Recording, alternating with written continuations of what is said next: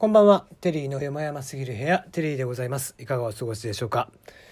えー今日は冒頭から、あちょっともうあまりに大きなニュースが飛び込んできているので、まあ、取り上げないわけにはいかないだろうということで、もう京都アニメーションの火災についてのお話を取り上げていこうかなと。もうもうそれだけで、えー今日はいいかなと思っていますが、えーね、非常に凄惨な事件が起こってしまいました。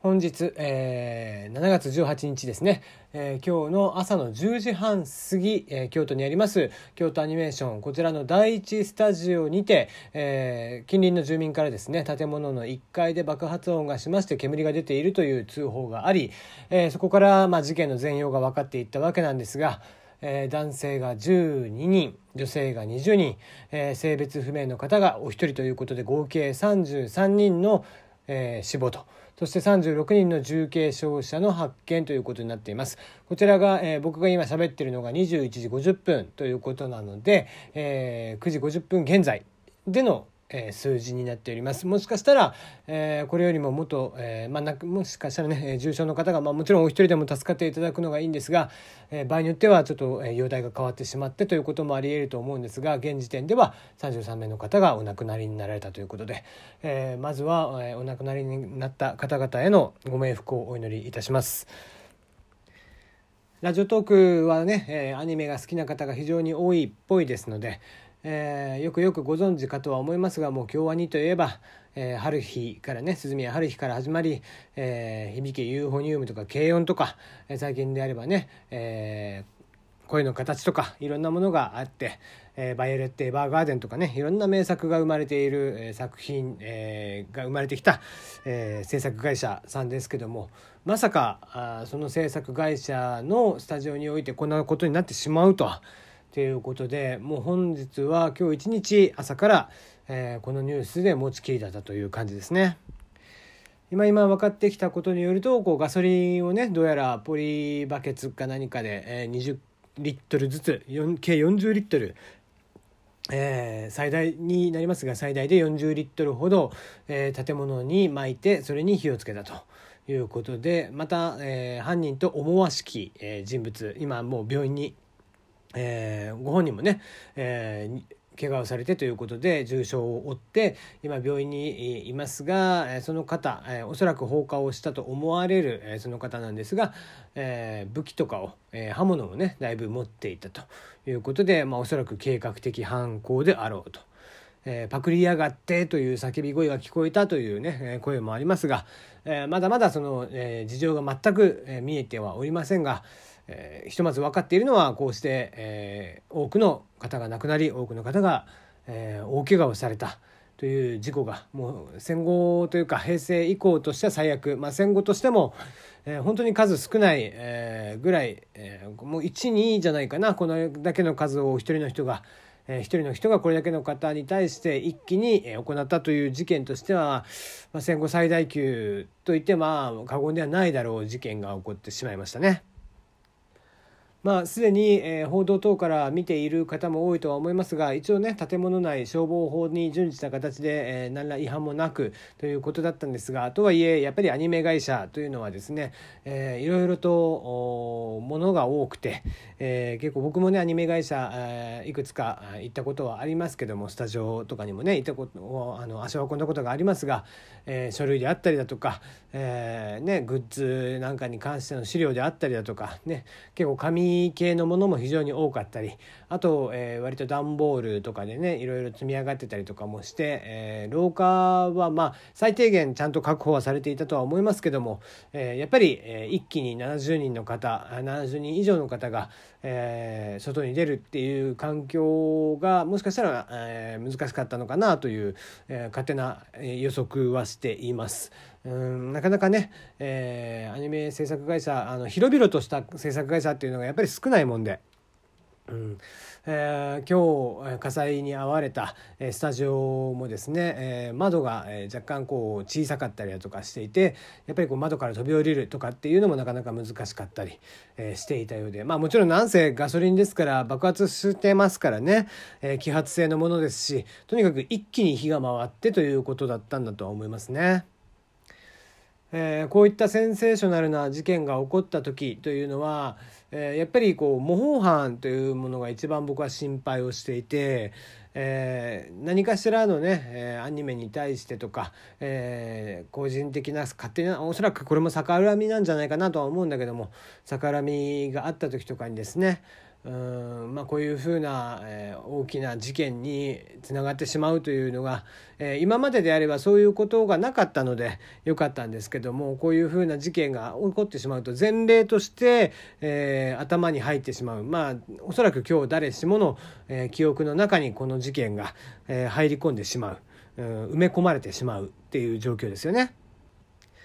今まで凶悪な事件を起こしてきたような方たちというのも大体は前例がある殺し方とかっていうのをするんですけども、えー、こういう事件が起こってしまうとまあその事件を起こすことに対しての選択肢が増えてしまうということがあって、えー、正直僕はこうあまりこういうニュースというのは報道すべきではないという考えも持っているんですがさすがに今回のことというのはちょっとことが大きすぎて。うんまあ報道せざるを得ないというところからね、えー、やっぱり第2の事件がまた第2第3という同じような事件が起こってしまわないかというのをまず懸念をしています、えー、各アニメ制作会社さんはですねやっぱりこうコンテンツを作っていて、えー、もちろん好き嫌い、えー、いろんなご意見が常にある、えー、環境下の中で、え、作業されていると思います、え、そうした中でですねやっぱり、え、こういうふうに勝手に逆恨みとかで、え、事件を起こしてしまう、え、人間というのが、え、悲しいかな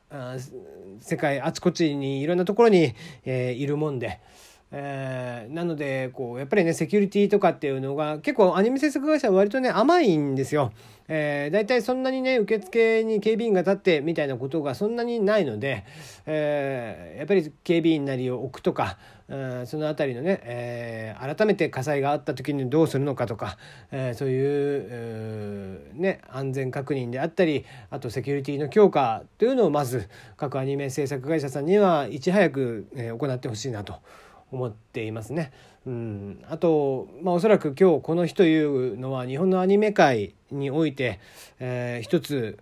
一番忘れてはいけない日になったんじゃないかなと思っています。えーまあ、来年以降おそらくは、えー、この日というのはいろんなアニメ制作会社さんがいろんな思いで、えー、迎えることになるでしょう、えー、そうした中でこの記憶を決してね、えー、風化させずに、えー、自分たちの制作会社さんのスタッフ、えー、たちを作品たちをね守ってもらうために、えー、尽力していただければいいかなと思っております。そして怖いのは、えー、もう一つ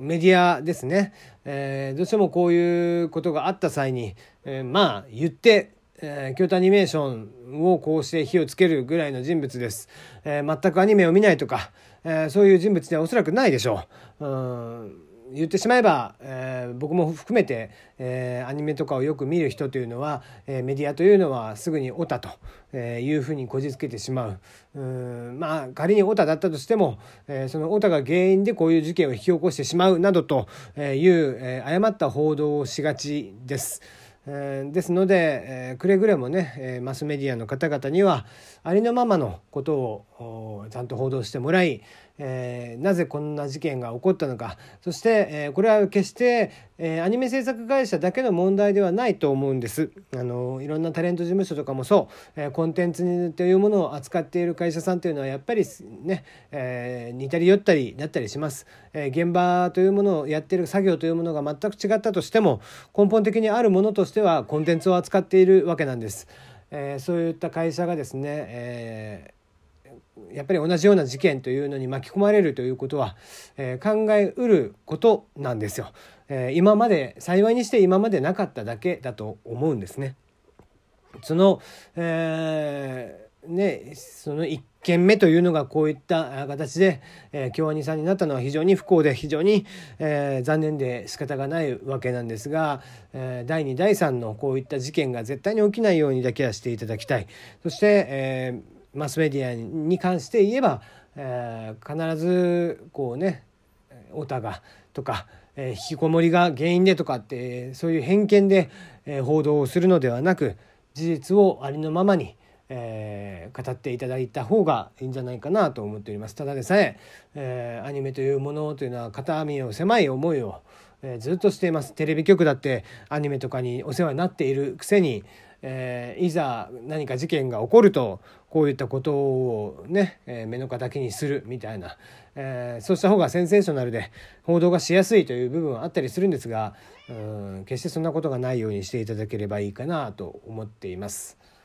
えー、で、に海外からもいろんな声が上がっていて、えー、フランス大使館なども声明を上げていたりします、えー、追悼のですね声明を上げていたりしますが、えー、プレイフォー、えー、京アニということで、えー、署名運動とかも始まっていたり、えー、クラウドファンディングも何か始まっているようです、えー、今後いろんなところで、えー、京アニさんに対しての動きというのがあると思いますが、えー、個人個人でするというよりはやっぱりそういう、えー、クラウドファンディングであったりだとか、えー、個人でできることというのは作品を愛し続けることそして、えー、作品を見続けること、えー、グッズを買ってあげたりとかすること DVD を買ってあげたりとかすることです。えー、最近であれば非常に、えー、簡単になってきていて例えばネットフリックスに契約している人、えー、D アニメに契約している人 Hulu 契約している人、えー、いろんなところに契約している方も多いんじゃないかなと思います、えー、そこでですね、えー、京都アニメーションのアニメを一作品でも見てあげることが、えー、彼らに対しての、えー、こういった形の恩返し、えー、手助けになるんじゃないかなと思っております。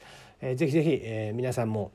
せっかくの機会です、え、京都アニメーションという会社をですねぜひ改めて知っていただくためにも、え、こういった機会でなんですが、えー、ぜひ見ていただけたらいいんじゃないかなと思っております。えー、今日はこちらで最後になりますが、えー、番組の方ではメールの方を募集しています。質問感想等はツイッター等に載せております、えー、あとプロフィール欄に載せてもおりますがメールに関しての URL そちらからお送りください。今日はここまでです。失礼します。